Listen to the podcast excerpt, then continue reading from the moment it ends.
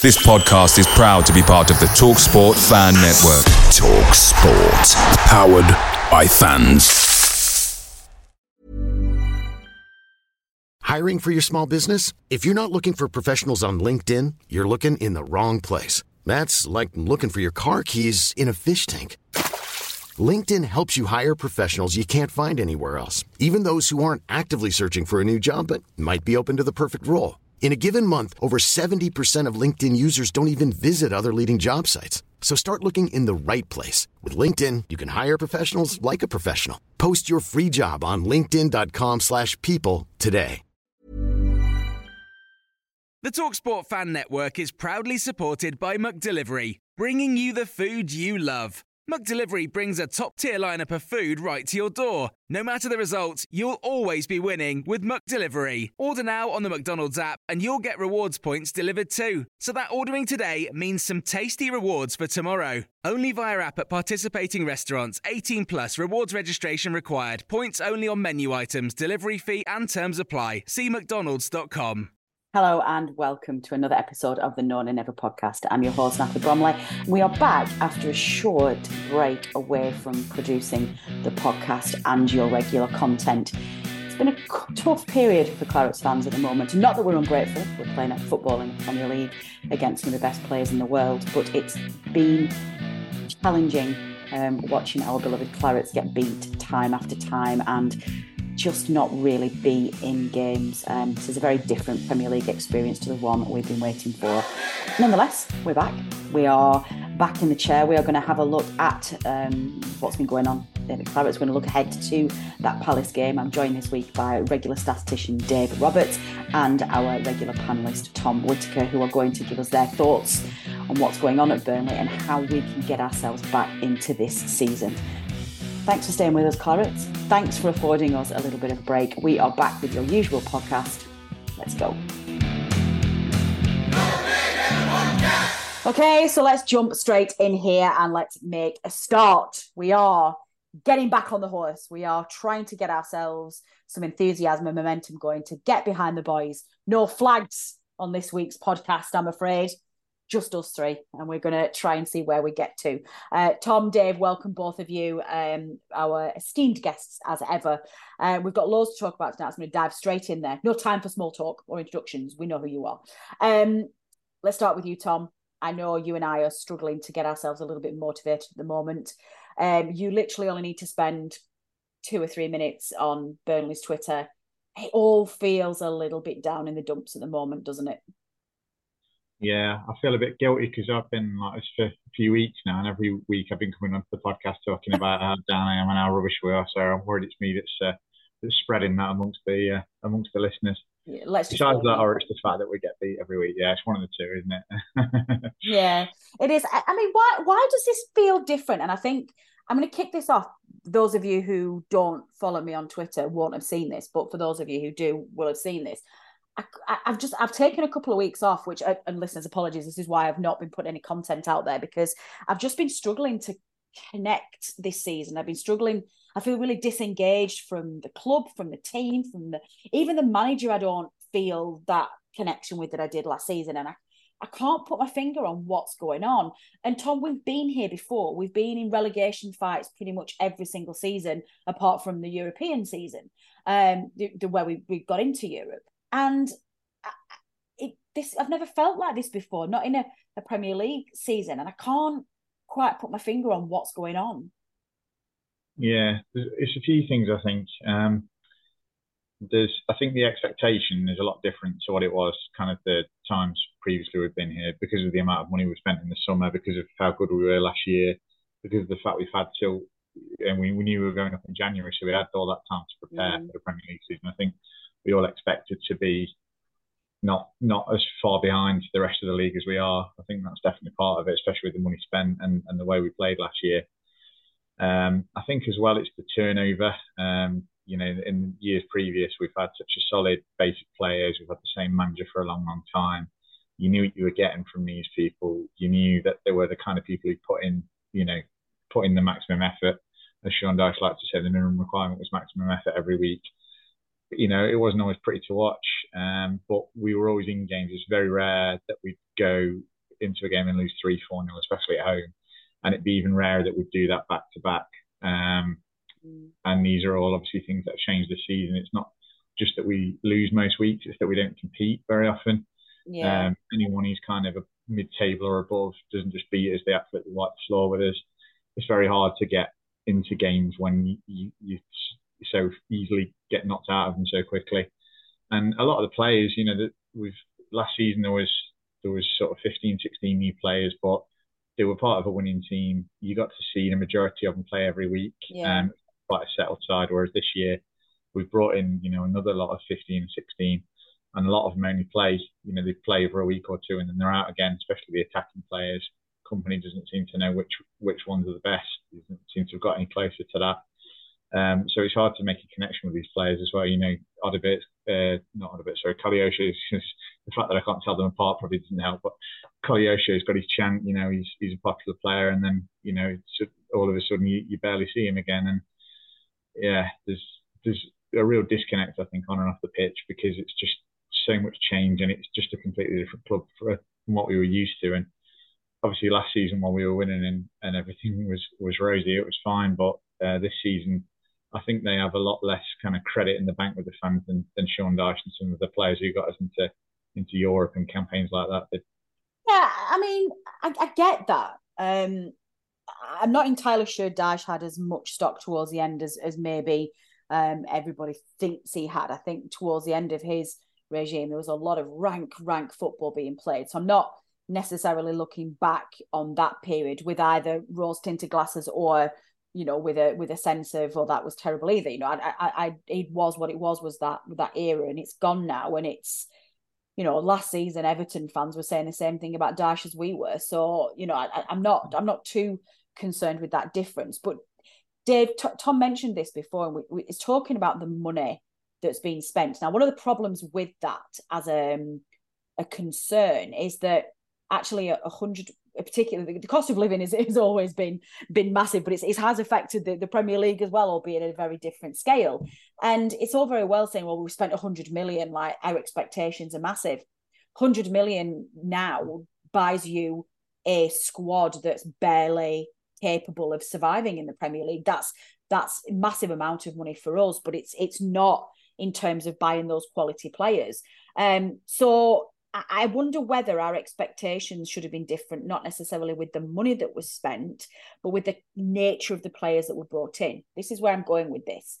We keep hearing now over the last couple of games from Vincent Kompany saying that the problem is is that we were promoted too soon. Like they had a three year plan and they were building a squad, a very young squad that was going to come into its peak around for Premier League charge and have a really good go at it.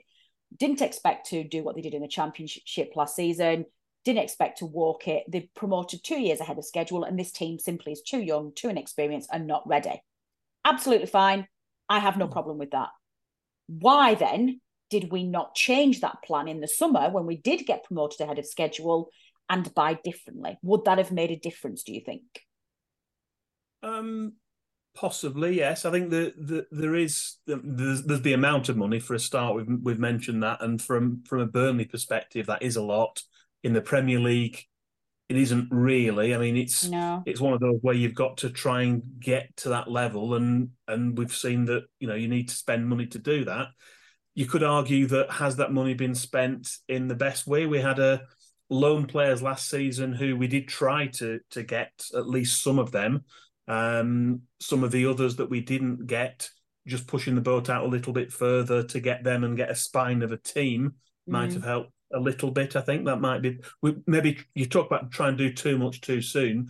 Perhaps we've tried to do too much too soon in the transfer market, trying to bring in players. We know the profile of the players is the right thing to do. Younger players, ones that have got more potential yeah. going forward.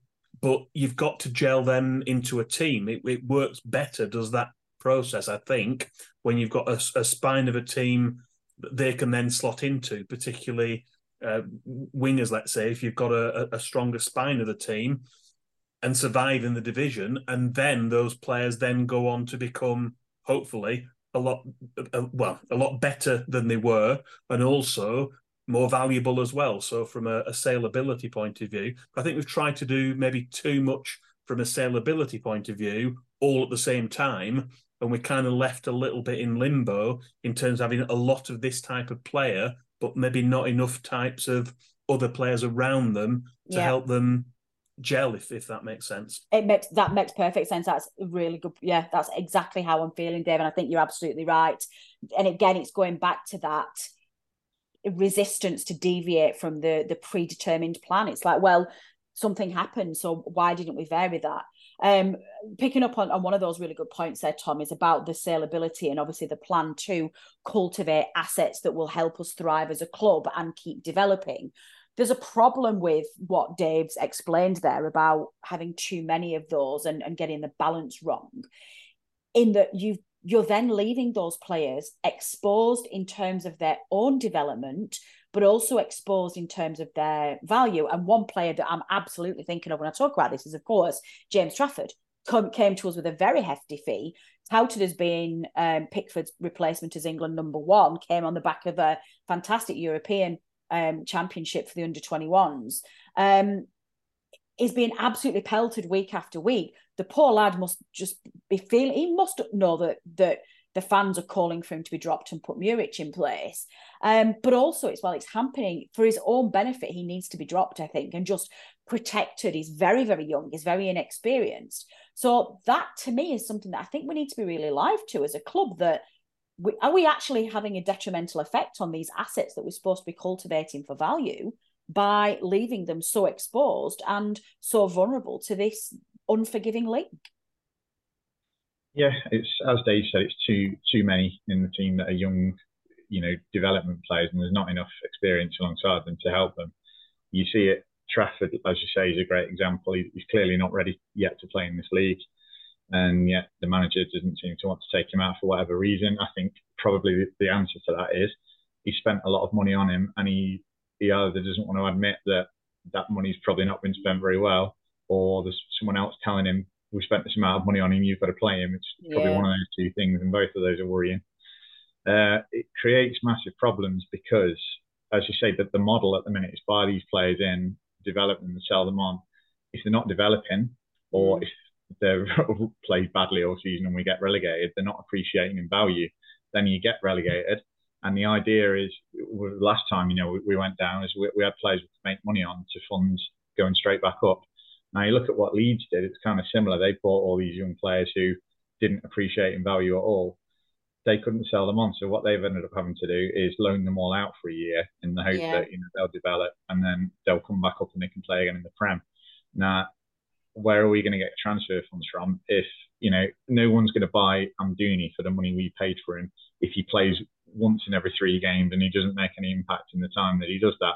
No one's going to pay 19 million pound for James Trafford if we go down because at the minute he doesn't look like he's worth anything like what we paid for him. So it creates an issue there if we get relegated, and that it's going to be difficult for us to recoup the money we've spent on some of these players. I mean, there's probably Foster and Koleosho that are going to be worth more than we paid for them, I think, at the end of the season. And so far, it doesn't look like anybody else will be. Um, Josh Cullen might be. Josh Cullen might be. Well, then, comes, yeah, yeah, perhaps we didn't pay a lot of money for him, did we? But then he's not looking very, he's not looking like a Premier League player. And I think again, well, he's massively exposed in that midfield, though. He's having to run that midfield in the middle by himself. Um, yeah. You know, Sander should not be playing alongside him as a defensive midfielder. That's not what his role is. He should be further forward. Um, Brownhill's still in that weird position of being far too good for the championship, but just not quite there for the Premier League. He's a perpetual in betweener. Um, and we didn't invest in another strong central midfielder with experience that could have really helped Josh Cullen there. There's some really, you're right, there's some really key places we didn't get the experience that we needed.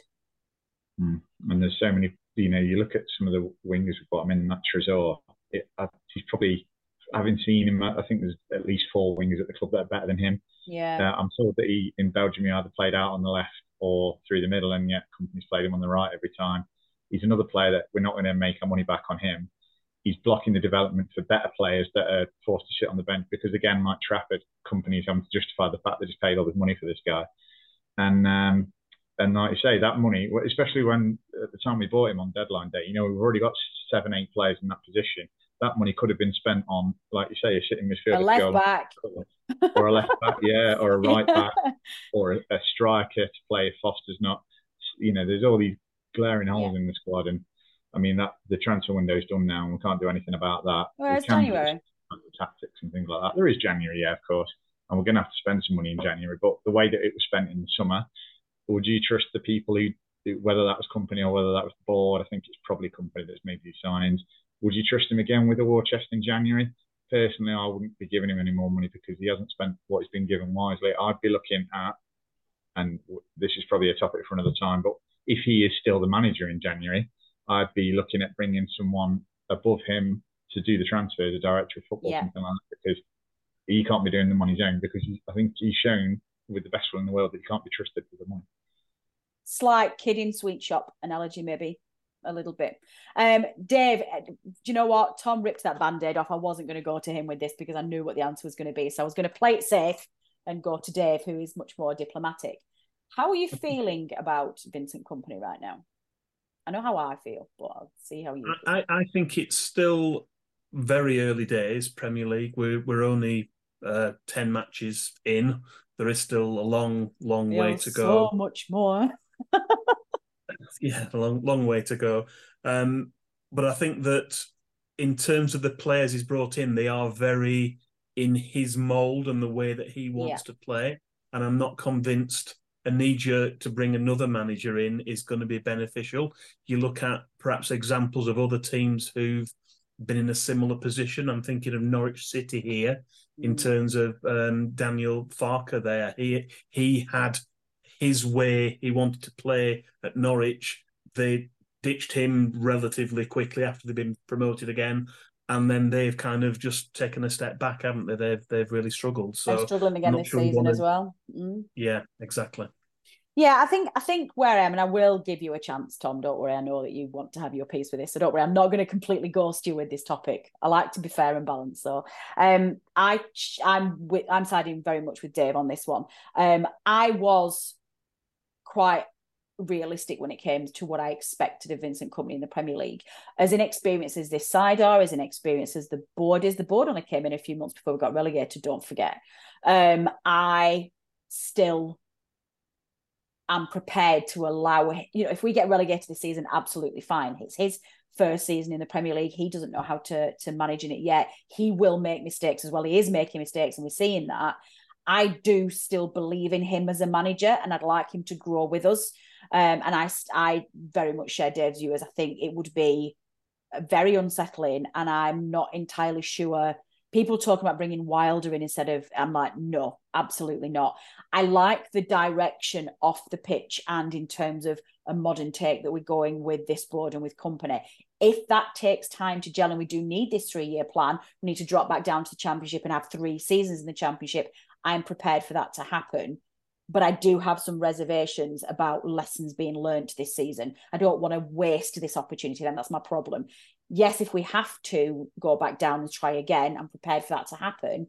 But let's not just wave the white flag now. If there are proactive things that we can do and mistakes that we can rectify, we should do them. You're not allowed to have a white flag. Oh yeah, that's true. Unless it's been bought from the club shop at a price of fifteen pounds and is authorised, then I'm allowed the white flag. Um, Tom, over to you. Vincent Kompany. I know you are annoyed, so have a platform. Get it off your chest, sir. Yeah, I, I, I just quite. I could talk for an hour about this. I won't go on about okay. it too. You've got like three minutes. yeah. Okay. I'm in the. I am in the Kompany out band now reluctantly. I, am not, I, you know, I, not anything personal. I do think he's an intelligent bloke and he'll have a good career, but it's the stubbornness for me. I think I disagree actually with, a bit with what Dave said. He said that the squad's been built to play the Kompany way, and I, I really think a lot of the problem is that some of the signings haven't been. You look at Trafford, he can't play out from the back with his feet. That's you look true. at O'Shea, he can't play out from the back with his feet. Oh, he's uh, Taylor can't, and yet he's having to play. Roberts not in, not at Premier League level, but he's having to play to me, I think we we um, I think if we keep Kompany, he isn't going to change what he's doing, and we're going to get relegated with a whimper. I think that the squad we've got, apart from the middle midfield, and that's what we'd really need to rectify in January, maybe another centre half. I think that if you got a, a manager who's more pragmatic and more open to playing defensively, you could a back five of Trafford, Taylor, uh, Beyer, O'Shea, and Robert would be solid in the Premier League. I'm not saying it pull up any trees, but I think if, if you give a more defensively minded manager that back five and just say let's play a bit deeper and let's just you know play in a more I don't want to say a Sean Dyche way, but let's play in a, in a more oh, defensively. No, let's not go back I there, think Tom. We, I think we could pick up some points doing that. We've got ability going forward. A lot of the problem is at the minute because we play such a mind-numbing, slow, sideways passing game. The the players in in the final third don't get the ball. They're no. not asked to do any defensive work. They're not asked to do any tracking back. So a lot of them are just passengers. And we've got three or four luxury players who do nothing off the ball. And if we had someone who would coach them to work off the ball, you know, get up and down, like Zaroury last last season, he was up and down the touchline. You could get him to to, to work hard. Gudmundsson on the other side would do it as well. So for me, a solid solid back five, and I think you could make a solid back five out of those players. Wingers who are prepared to to run a bit more and track back. Foster, you know, speaks for himself. He's really good and he will work hard and and, and do yeah. well there the problem would be the midfield. Um, and I, as much as I like Amdouni, he is a passenger at the minute. I think it would have to be Berge in his position. And then you do have the problem with Cullen and Brown, who I don't think is a great midfield.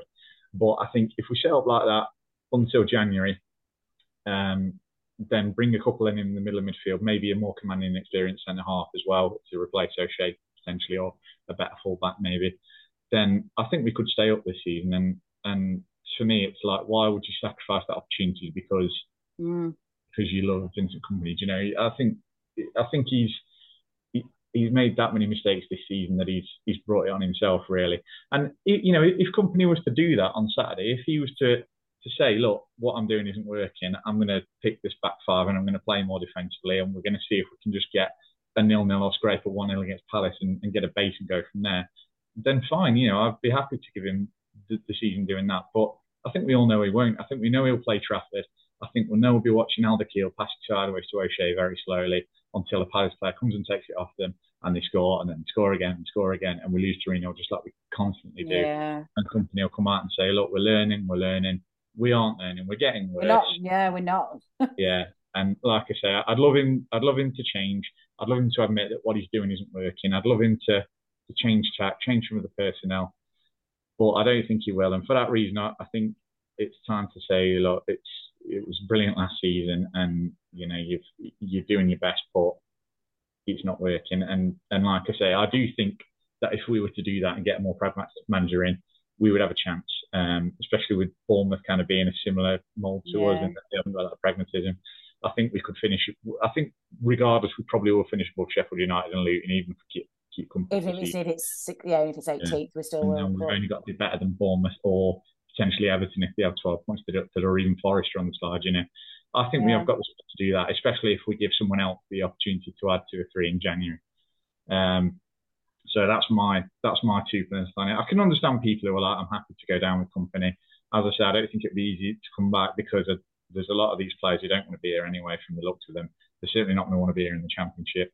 But when they leave next season, it's not going to be fair keeping the money. You know, we're not going to get the money back from Dooney We're not going to get the money back for Tresor, but they're not going to play in the championship. So how do you square that circle and how do you build a squad in the championship for do down? That's a worry of mine, as yeah. well as the fact that I have to pay and watch this terrible football for the rest of the season. yeah, that's quite painful. So yeah, part of it is. is an emotional reaction on my part as well. And when I speak to people who don't go to games, they say, "Look, look at what he did last season. Isn't it worth giving him another year?" And I can understand that viewpoint. And like I say, I, it's, it's two pronged for me. Partly, I do think that we could improve and we could stay up with a different manager, similar to what um, Bournemouth did last season when they sacked Scott Parker and got Gary O'Neill in. You know, Parker was going, "Look, I can't get anything out of these players. They look dreadful." Then they got a pragmatic manager in, and, and they stayed up. So I, I, think there's a blueprint there. But also, as I say, this, it's an emotional reaction. It's not a sensible reaction. But I don't want to watch this rubbish football where we get battered every week.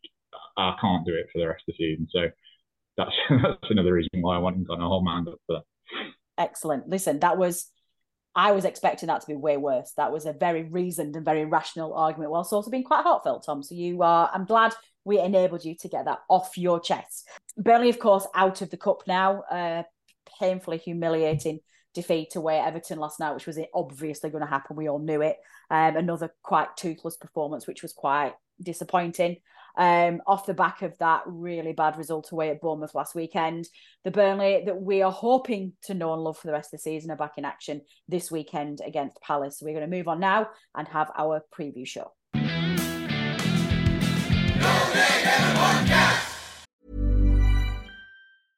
I'm Sandra, and I'm just the professional your small business was looking for. But you didn't hire me because you didn't use LinkedIn jobs. LinkedIn has professionals you can't find anywhere else, including those who aren't actively looking for a new job but might be open to the perfect role, like me. In a given month, over 70% of LinkedIn users don't visit other leading job sites. So if you're not looking on LinkedIn, you'll miss out on great candidates like Sandra. Start hiring professionals like a professional. Post your free job on linkedin.com/people today. Picture the scene. All of your mates around, you've got your McNugget share boxes ready to go. Partner this with your team playing champagne football. Perfect. Order McDelivery now on the McDonald's app. There's nothing quite like a McDelivery. At participating restaurants, 18 plus serving times, delivery fee, and terms apply. See McDonald's.com.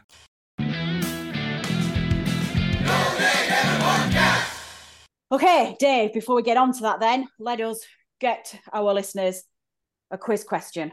It's taking a very familiar. Do you know what? In last week's preview show, which we did a bit of a pre record because I was away, I made a right hash of your quiz question.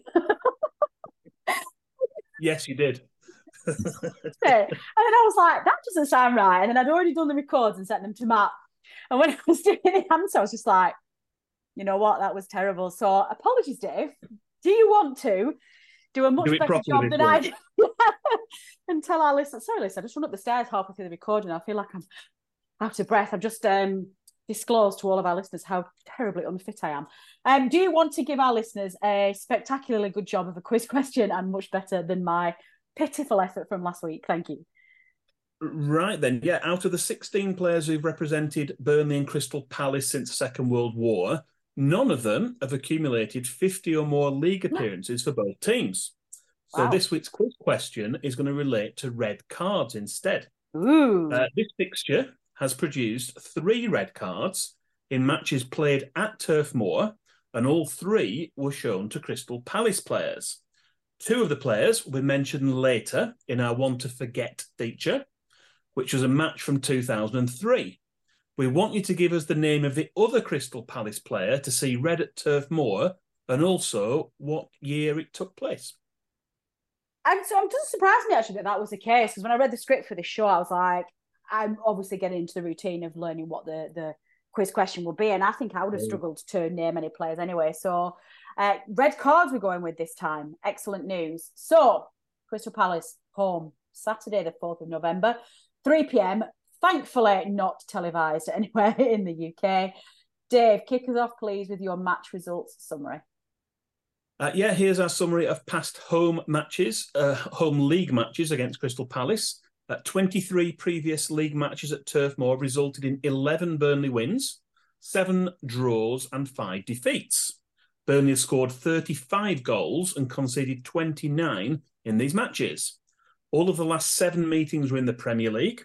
And prior to that, the only other top flight meetings between the two teams were a couple of seasons in the late 1960s and early 1970s. Burnley have managed five wins from the nine previous top flight meetings at Turf Moor. Although two of those victories were in the old First Division, it's just three wins from seven in the Premier League era. That doesn't bode very well for this weekend, does it? Uh, let's have a look then and see what are you chosen for the first of our new features this season. Then we are going to our one to remember and one to forget. Start us off, please, with one to remember. I think you're going with first. We're going that way around this week, yes. Good, good. Uh, two of our three most recent home wins were by a 1 0 scoreline. So we're going to pick the other one, which took place almost exactly seven years ago on the 5th of November 2016. Matches against Crystal Palace have been memorable for early goals, and this match was no exception, as your favourite, Natalie, Sam Vokes, put the Clarets ahead in just the second minute. Johan Berg Gudmundsson oh, doubled our lead in the 14th minute with a shot that Steve Mandanda failed to keep out. And it was looking good for the home side until Connor Wickham pulled one back on the hour. And then Christian Benteke levelled the score from the spot after Matt Lowton was penalised for handball. This was in the 81st minute, but Burnley left it until the fourth minute of stoppage time to find a winner in a breakaway move that was finished off by Ashley Barnes. The Burnley Express treated us to the headline Barnes's winner was well worth the wait, and it certainly was. Certainly was. Um, to forget then, gosh, you know, we're gonna have some seasons coming up in the next few seasons after this will be this one. Gonna tell you that one. But yeah, which one? Give us some bad news again, Dave. Which is our one to forget? Uh, well, as we mentioned earlier, this one's uh, this week's one to forget is a match from early August 2003, which saw the visitors reduced to nine men. But this didn't prevent them from coming away from Turf Moor with all three points. Uh, Lee Roche conceded a penalty for a shirt pull on Dougie Freedman, who stepped up to give Palace a six-minute lead from the spot. Uh, within five minutes, Palace were down to 10 men after Wayne Routledge was sent off for a professional foul on Luke Chadwick. The referee originally awarded a penalty, but then changed his mind and awarded a free kick outside the box. But no matter, as Robbie Blake fired home from the free kick to make it 1 1. Uh, Blake then turned provider and set up Lee Roche to find the top corner with a shot after 19 minutes to put the Clarets 2 1 up.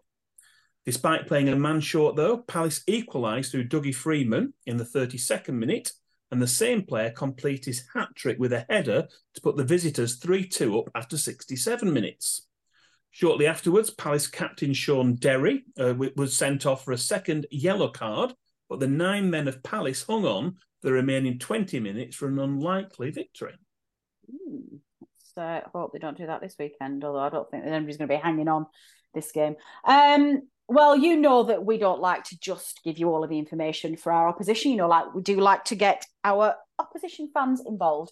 This we spoke to podcast and YouTube channel um, Back of the Nest, which is also part of the Talksport fan network, part of our family there. Um, we listened to what they had to say ahead of the game. What's going on, people? It's Steve here from Back of the Nest for a quick preview. Uh, thank you for having me on the channel. It should be an exciting game. But quickly, before I actually talk about the game, let's talk, talk about Palace and what we've done so far this season. And I'll be honest, going into the game, um, there were a bit of frustrations after the Spurs game, not because we lost, but Roy's comments about youngsters who um, in in a pre-game press conference, he he rectified it and he apologized to the younger players. Uh, there was a frustration uh, with the Newcastle game. He was he was very poor by our standards. But before, if you exclude the last two games, we've had a very solid start to the season. And the reason why I'm saying that is because of the amount of injuries that we picked up. We haven't had Olise play a minute. We've had at times nearly a whole team out. Uh, Roy Hodgson missed the Aston Villa game as well. So injuries has been killing us. But despite that, we still picked up some decent results so far this season. So if you take away the Tottenham and the Spurs game, I'll probably probably give it a eight out of ten um, start to the season. And I'll be honest, this is going to be a difficult game against Burnley. Um, of course, you lot have been struggling and you need to pick up results. If I'm a Burnley fan, I'm looking at this game thinking, let's try to get at least a point out of this game or try to win. Um, as you know, we're not a top six side, and you have to pick up points somewhere. But as Palace fan, I'm looking at this game saying, if we want to be serious this season about finishing in the top ten, then realistically we should be beating Burnley, whether it's at home away from home. And the reason why I'm saying that is because you lot have been struggling. Um, I think it's been a frustrating start to the season, but in a way, I guess you could say it wasn't expected if you're a Burnley fan, but you do have them hiccups along the way. Championship to the Premier League is a different ball game. You bought new uh, new plays in.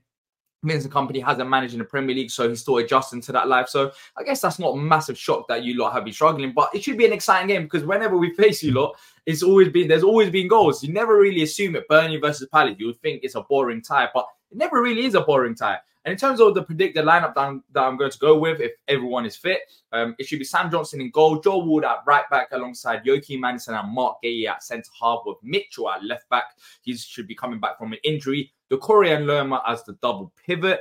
Now, Eze and Olise could feature in this game, but it's not clear yet. Eze apparently has been training for two weeks, so I assume he should be starting in this game. So for that reason, I'm going to put Eze as like the number 10 in front of Doucouré and Lerma. Down the left hand side, most likely is going to be Jeffrey Schlupp. Up front, Édouard, and down the right hand side, Jordan Ayew. But Olise hopefully should be on the bench, and maybe if it's a surprise, he should be starting as well.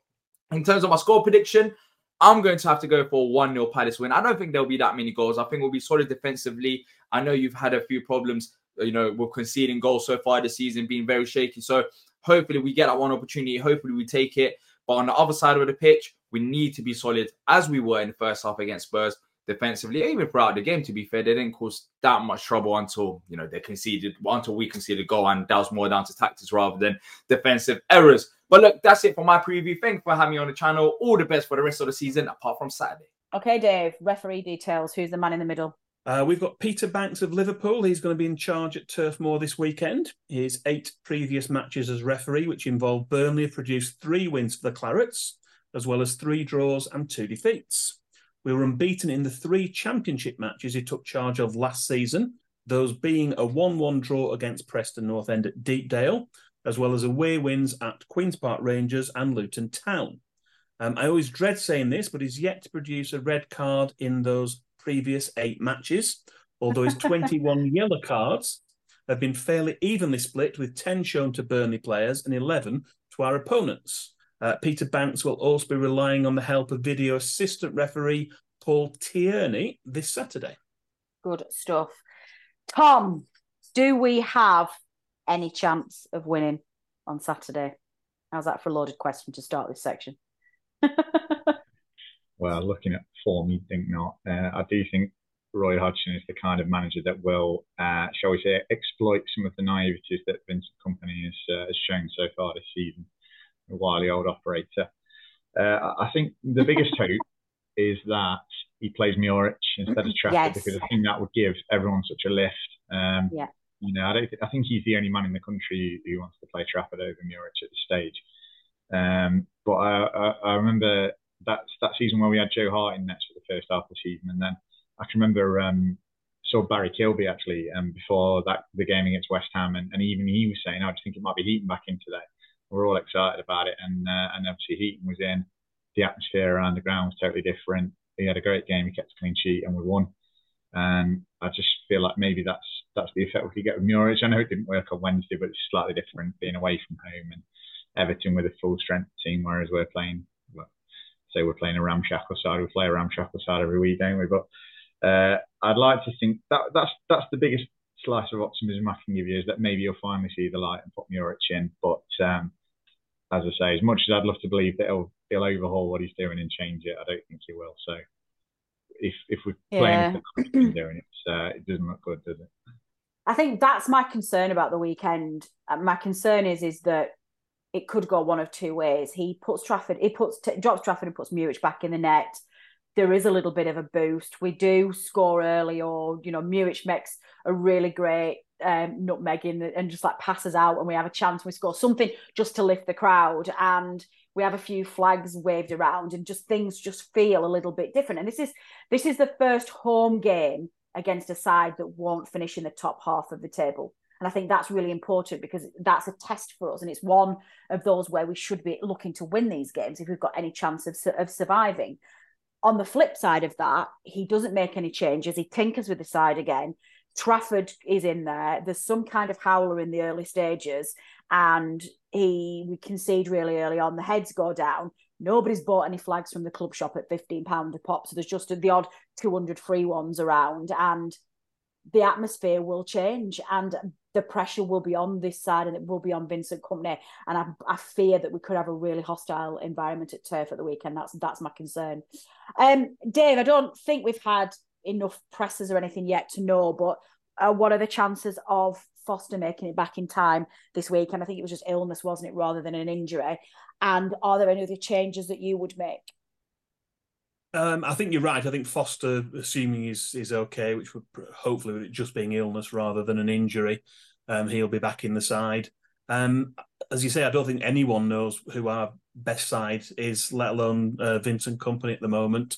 Um, we need to get to a point where we're getting a, a settled side because, as as Tom said earlier on, just making five or six changes every match and and players not knowing whether they're coming or going isn't helping anyone. So it's a case of trying to get to that settled side, and we need to do it reasonably quickly. Um, in in terms of who who I think should be in there, um, uh, uh, well, Connor Roberts is going to be available again. We assume he's only suspended uh, last week. Um, I'm assuming he's going to come back into the side. Uh, we've now got a, a goal scoring left back in Charlie Taylor. Um, so um, you know, like London buses, like London buses, hopefully there'll be three goals coming at once from him. So who who knows? It's uh, it's it's it's, it's potluck, isn't it? We're not we're not going to know until two o'clock tomorrow who the side's going to be. But all we can hope is that those players go out there and gets a positive result against a team who, as you, as you say, we, we need to be winning this sort of uh, this sort of match against teams who are not going to be probably in the in the top eight. They won't be in the top 10. I don't think Palace will be. No. I think there's too many strong sides there. Um, Dave, you, you're far too professional for, for us. When you said there, we find out tomorrow at two o'clock, I was like, why are we getting the team news on a Friday? Of course, we're a pre record. And Dave is. Dave's out there making our listeners believe it's Friday it night. No, I love it. I love it. I'm a big fan. Um, give me a score prediction, please, Dave. um, I'm going to be more positive and go for a one-one draw. That's not positive. That's what you always used to say when you thought we were getting beat. you always used to say one one when relative. you thought we'd get beat. Oh my goodness me. Tom, give me a score prediction, please. my positive prediction was going to be uh, lose 3 1 instead of 3 0 for a change. No, I'm joking. You, two, like? you, can't, you can't. I, I, always go, we always do a little prediction before a match, and I never predict us to get beat. What's the point of that? So I'll say we'll win 2 1. I'm going to say we're going to win 3 1. I'm going to take the reverse of that. I think this will be the team that this will be the game that clicks, and we're going to have the season starts here. There you are. Uh, Dave, why don't you finish off the preview show segment, please, by letting our listeners have your miscellaneous stat of the week? Uh, yeah, although it wasn't enough to get us any points last weekend, Charlie Taylor's goal at Bournemouth was his first for the Clarets in his seventh season at the club, in what was his 198th Burnley appearance in all competitions. It was only the fourth goal of his career to date, and he hadn't scored since finding the net in an away match for Leeds United at Milton Keynes way back in September 2015. Yeah, good stuff. Um, right, that's all we've got time for. I'm going to leave our listeners with some housekeeping before we go. But while I've got you three on, Dave, do you want to give the answers to our quiz question, please? Uh, yeah, in addition to Wayne Routledge and Shaun Derry, who were sent off at Turf Moor in August 2003, they were the ones we mentioned in our One to Forget match. The other Crystal Palace player to see red in this fixture was Wilfred Zaha. That was in a 1 1 draw in ah. March 2012.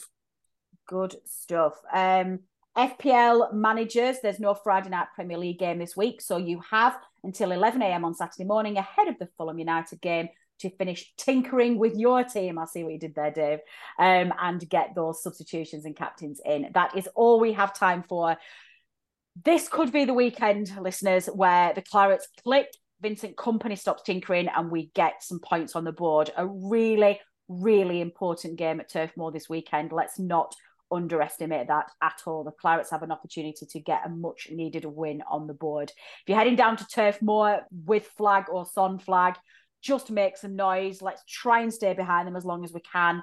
Let's try not let our frustrations get the better of us. Let's see if we can create an atmosphere that the our young clarets can try and find themselves a little bit of confidence in.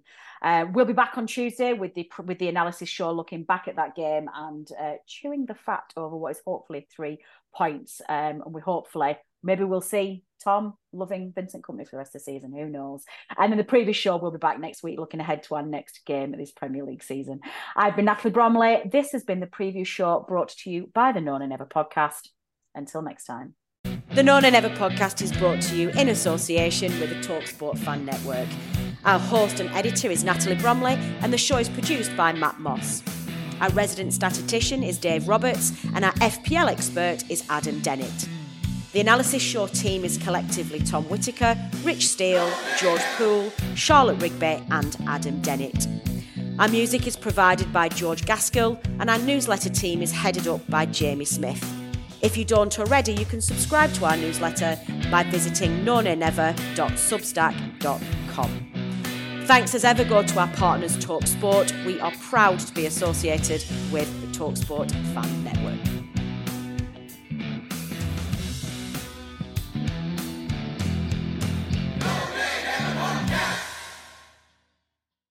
Away days are great, but there's nothing quite like playing at home. The same goes for McDonald's. Maximize your home ground advantage with McDelivery. Order now on the McDonald's app. At participating restaurants, 18 plus serving times, delivery fee, and terms apply. See McDonald's.com. This podcast is proud to be part of the TalkSport Fan Network. Talk Sport. Powered by fans.